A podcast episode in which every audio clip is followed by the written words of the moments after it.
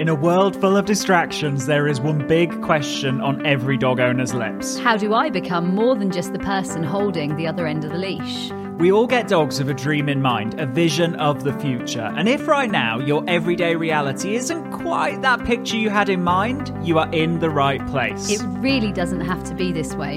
You absolutely can and will be more to your dog than just the person who gets in between them and the world. The key is you need to be more sexy. More sexy than the neighbourhood cats. More sexy than the jogger in the park. More sexy than that half eaten hamburger they just found on the floor. And yes, even more sexy than the dog across the road. I'm Tom. And I'm Lauren. Together, we're absolute dogs. And you're listening to the Sexier Than a Squirrel podcast.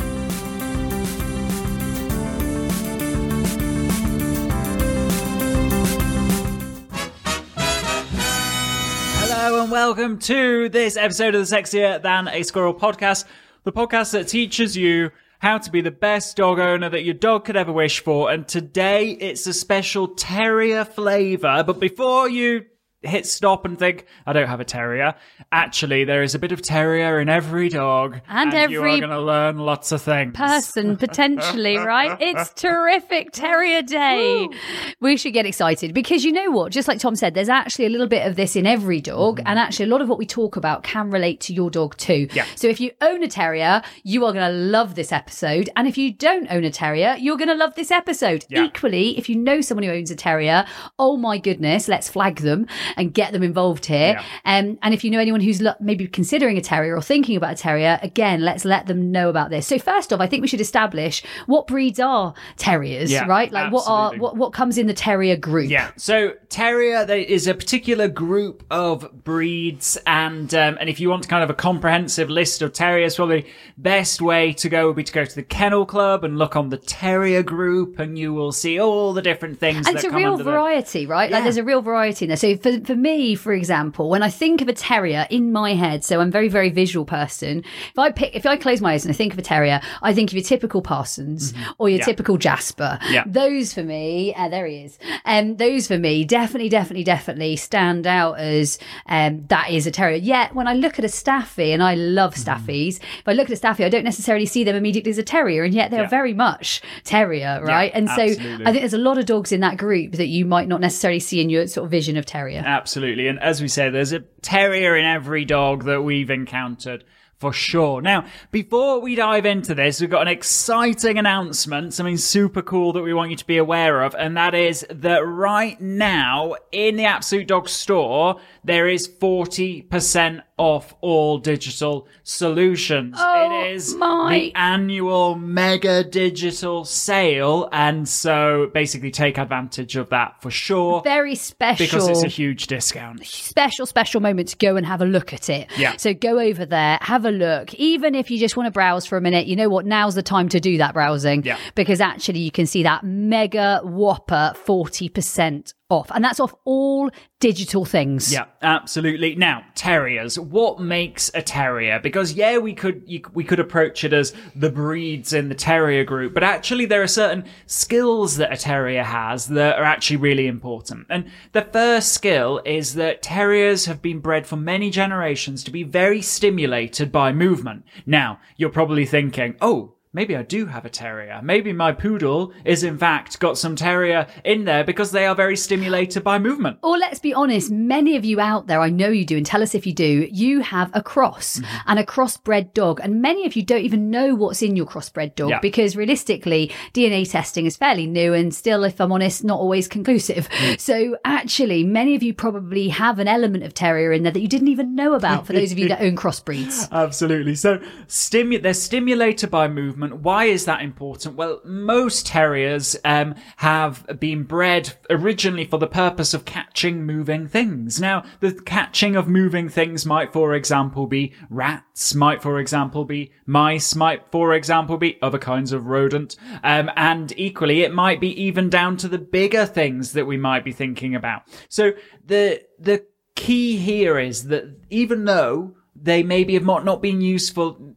many generations for their original purpose, it tends to be a characteristic that they have. And it tends to make them quite easily excitable, especially when there's a lot of movement in the environment. So we might be thinking cars, we might be thinking people's ankles. We might be thinking other dogs. We might be thinking other furry animals. We might be thinking the post dropping through the letterbox. This could be stock. This could be maybe out and about on a walk, actually Yeah. just being generally troublesome. Maybe someone on a skateboard or Yeah. a bicycle. Maybe someone who's actively just out there for a jog. Yeah, absolutely. And what can we do about this? What can we, you know, how can we work with this? Well, first of all, that is a skill. It might not feel like a skill when they are chasing the neighborhood jogger, but it is a skill. And so utilizing that in your, in the way that you interact and reward your dog to build engagement with you, whether it be getting them to chase you as a reward, whether it be, um, utilizing, um, like chaser type toys, toys on a string that they get to chase and that kind of resemble a little rat or rodent.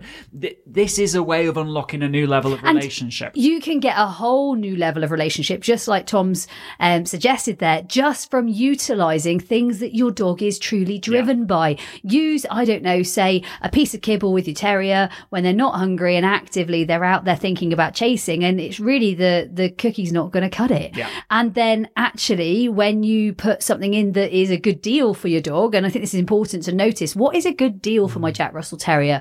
For those of you that have seen Jasper uh, work with Tom or myself, you know that we try really hard to get a good deal for Jasper, yeah. right? Yeah, absolutely. And the thing is with a terrier, if you don't get the deal right, they will find the deal elsewhere. They won't stick around. They won't forgive you necessarily. They won't give you 10 chances to get it right. They'll probably give you one chance. And if you get it wrong, they'll say, okay, I'm going to go and find my fun elsewhere. And that's, you know, what we love about terriers. Absolutely unforgiving. Absolutely super strict teachers. Absolutely going to kick your butt when you get it wrong. They are literally going to be the fastest sort of trainers of you Yeah. out there because, and it's why you see, let's be honest, so many terriers on lead. Yeah. So in the UK, our dogs don't have leash laws that mean they need to be on lead um, in the majority of places. And so for us, our dogs do enjoy a lot of time off lead. If I was to pick some of the breeds that I would say have most time on lead, um, Sighthounds Terriers, I think, um, for me, I see a lot of them on lead. Yeah. And when you're walking past them, there's a level of you that feels a little bit sad that they don't get to enjoy maybe the same luxury um, and privilege that is being off leash. And yet I completely understand why. And I completely back their owners in Yeah. not allowing them to be off leash. Yeah. Uh, other than I think that the training and the understanding needs to be sort of underpinning that. Yeah, absolutely. And the the second thing that we take from this, you know, this great skill that they have of being stimulated by movement is if you want to work with food with a terrier, then it's really important that it's not just about the taste of the food and popping it in their mouth. It's got to be about the experience that comes with that food, chasing the food, catching the food. If you watch food, Jasper, hunting. for example, Tom, Yeah. if you were to use just purely what the d- delivery of, of food as, like, I don't know, into mouth, Mm. I know that you would lose him within probably about 10 seconds of working him. And if it wasn't from that, it would be from filling his very small tummy up within a couple of goes. Because actually, he has got a very small tummy. He's only a small Jack Russell Terrier. And so um, for me, I- think the experience is really, got really probably more important than the food itself. Often, I know um, when I'm playing with any of my guys in the house, like if I was playing with, I don't know, the other day I had um, just some broccoli and I was just pinging it around and playing with it. And because you're pinging it around, playing with it, they eat it. But they don't really enjoy the experience of broccoli. I really wish that they did, but they kind of will eat it because you're playing catch with it or rolling with it or bouncing it off the floor or throwing it somewhere or playing a bit of mouse game or all of the games that we play on the training academy and in the terrier um, sort of teaching that we do. I think it, it comes into all of these things, right? Absolutely. Now, the other side of this skill is that sometimes this they, they can be inappropriately skillful in this area. They can get overly stimulated by movement and that can get them into some trouble. So, um, actually spending time with your terrier and being aware that every bit of movement in the environment, someone walking past them, a, a car driving past, The cyclist going past your window every morning. Yeah. The postman coming up to the, deliver the post. blowing on the ground. These are all tests, and just because your terrier doesn't get themselves into trouble in relation to to those particular tests, it's a great opportunity to get in there with some daily food allowance and tell them, "Great job, you didn't get overstimulated by that." So I remember the first time I let um, Jasper off leash. Um, so Jasper, for those of you who don't know, he's one of our student and trainers um, dogs, uh, Michelle's dog. Um, and I remember she'd said, I said I was going to the beach, and she'd said to me, "Oh, that'd be amazing. Jasper loves the beach. He misses Bermuda because he's he's come to the UK from Bermuda." And so she said, "Oh, it'll be amazing for him." And I was like, "Cool, I'll take him." And obviously, in here and, and in this environment, he's very good off leash. Like I don't have any sort of thoughts or concerns. And I remember saying, Will he be cool off leash? And this was a good sort of five or six years ago. And she said, Yeah, absolutely. So I remember laying him off leash and he was gone, Tom. Hmm. He was gone. And he was gone to the other dog in the distance, probably. I mean, the length of um, the beach, which you know, hmm. Saunton's a hmm. big beach, and he went the length of that beach. Like he was Yeah. at the other end of that beach. Um, and I was just like, he was like this little blur in the distance. And that was purely, that was how determined he, he is and was. And I think that's something else to know about terriers, right? They, wh- when they do decide they're going to chase something or, Yeah. um, make that decision that that thing is of interest to them, um, and they definitely want to go after it. Yeah. Um, at that, in that moment, the determination is, is huge and he was gone. Yeah, Right. absolutely. And so the the first skill they're very stimulated by movement. Use it to your advantage, and also work to um, decrease it in situations where it's inappropriate. The key to success with the with these little guys is actually to focus on the small wins of the, the the movement that happens that actually isn't too much of a test for them. That unlocks the big wins. I think sometimes we get a little bit obsessed as owners of the things that are really painful and annoying, like I don't know how our dogs interact with um, other dogs or how they always chase the dog that's chasing the tennis ball, but that experience, the dog chasing the tennis ball, there are lots of similar, smaller, easier situations we can work in before we even get to working within that situation. So that's the first skill. The second skill that a terrier has is they really struggle, and it is a skill, would you believe? They really struggle with disengagement. Once they engage with something, Would you believe? they struggle to come away from it. No. Yeah. And if you've ever seen a terrier play, I mean, like they Jasper's the funniest thing because when he um when he gets playing. He's amazing. Yeah. But sometimes to actually get him playing Yeah. is a challenge. Yeah. And yet when he's tugging, and, and here he is, Jasper. Look at him, he's a good boy. And um, when he's tugging, he's feral. I mean, Yeah. he is. But and that's when it, it's like it's like they, they they struggle to get from there to there, and then they struggle to go back from there to there. Like it's it's a funny old. It's a definite difference working um, with a terrier, for example, compared to say Blink or Bet. Like very very different. and yet I can Mm-hmm. Mm-hmm. see elements of terrier in Blink, and I can see elements of terrier in Yeah. Bet. Like there are She's elements, right? sure, um, yeah. And we're talking border collie and, and spaniel, so it's not like we're talking terrier here. um, and so yeah, I, I think for me the disengagement thing's a, a crazy one, and it's it's also sometimes like a like there's there's definitely an engagement thing there too because they can be really quick to engage, but they can also be hmm. more challenging to engage. And and that, you know, if you think about their history, they've been bred for many generations to be stimulated by something moving in a specific way, to grab engage with that thing, aka grab hold of that thing, and as that thing moves, they engage with it more and don't disengage. And the way that a terrier engages tends to be that they grab and shake. Shake, And shake, shake, as shake, much shake. as you guys don't want to hear this, you know what? They are going to do that shake and kill. Like Yeah. that's what it's some- about. Exactly. And at some point, that thing in their mouth eventually stops moving because it's been shaken many times. And in that, Spit it out, it died. It died. And the stimulation drops. And as the stimulation drops, they're then able to disengage. But it takes them a good while Yeah. to be able to do that. I mean, if you've ever seen a terrier ratting or or doing what their jobs are, and I, I remember um, speaking to a lady who um, had had just recently bought two new puppies, terrier puppies, and mm. and I said, "What do they do?" And she said, "They're lovely house pets." And I was like, "How do I tell her? Like, she's mm. got two murderers on her lap. Mm. Like, really, they are they are that that's what they're bred to do, right? They're bred to do the that, and that skills are in that department. it doesn't mean they have to do it, and it doesn't mean they are going to do it. But at the same time, the skills are very much set in in Yeah. that department. And and as always, you know there are there are border collies that read the terrier handbook rather than the border collie handbook when they came into the world. certainly had a number. My Yeah. my late dog Poppy certainly had a number of terrier traits. It certainly were border collie faults. Yeah, and equally, there are many terriers that have not read the terrier handbook and instead they've read, I don't know, the collie handbook. Or the Labrador. And so we're not saying that you've got a terrier, therefore this is how they will behave. What we're saying is that terriers represent a group of dogs that tend to have certain skills, and these skills actually many dogs can have, and we can all take something from this. And the big thing to know is that whether your dog does these things or, or not, actually the potential, it, it, it's something to be aware of. Yeah. And actually then forewarned is forearmed and, Yeah. and, um, or however they say it. And I, I remember being, um, out with, um, one of my spaniels and, and thinking, oh my goodness, they really are going to hunt here. And so, and if I hadn't have thought that was something they could do, then I think I wouldn't have clocked onto it so quickly. Mm-hmm. Yeah. Um, and so I think it's always good to know that there's, that you never know when that light's going to switch on. No, absolutely. And so disengagement, what would we do to, to work on this? How would we work on this? Well, I guess that the, an immediate game that you could play would be a game that many of you will be familiar with because we've talked about it before. And that is toy switch or switch of any kind. And so getting them engaged on one toy through by, you know, movements, that, that stimulating element of movement. And then can you make that toy go dead? In the literal sense. It goes still. It's no longer moving. And can you then animate another toy in your, in the other hand to get them to disengage from one toy onto the next?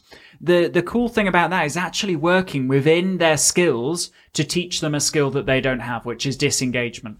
Now, I think disengagement possibly one of the most important all-time dog skills. So whether you own a terrier or whether you own any other breed or a terrier and all of their crosses, Yeah. disengagement's a relevant skill. So for me, um, in my dogs, I can't imagine not having a level of. I mean, I had it only um, just before you walked up here, Tom. Actually, um, I was filming something um, with Easy for um, the training academy, and uh, in that moment, I just popped her down and carried on doing what I was doing, and then suddenly noticed that she was eating all of the food. Um, and in that moment, it was seriously. Um, and she ran over and, and disengaged from what she was doing on cue. And so um, for me, didn't do it off cue. Would like her to have not engaged with it in the first place, but there you go.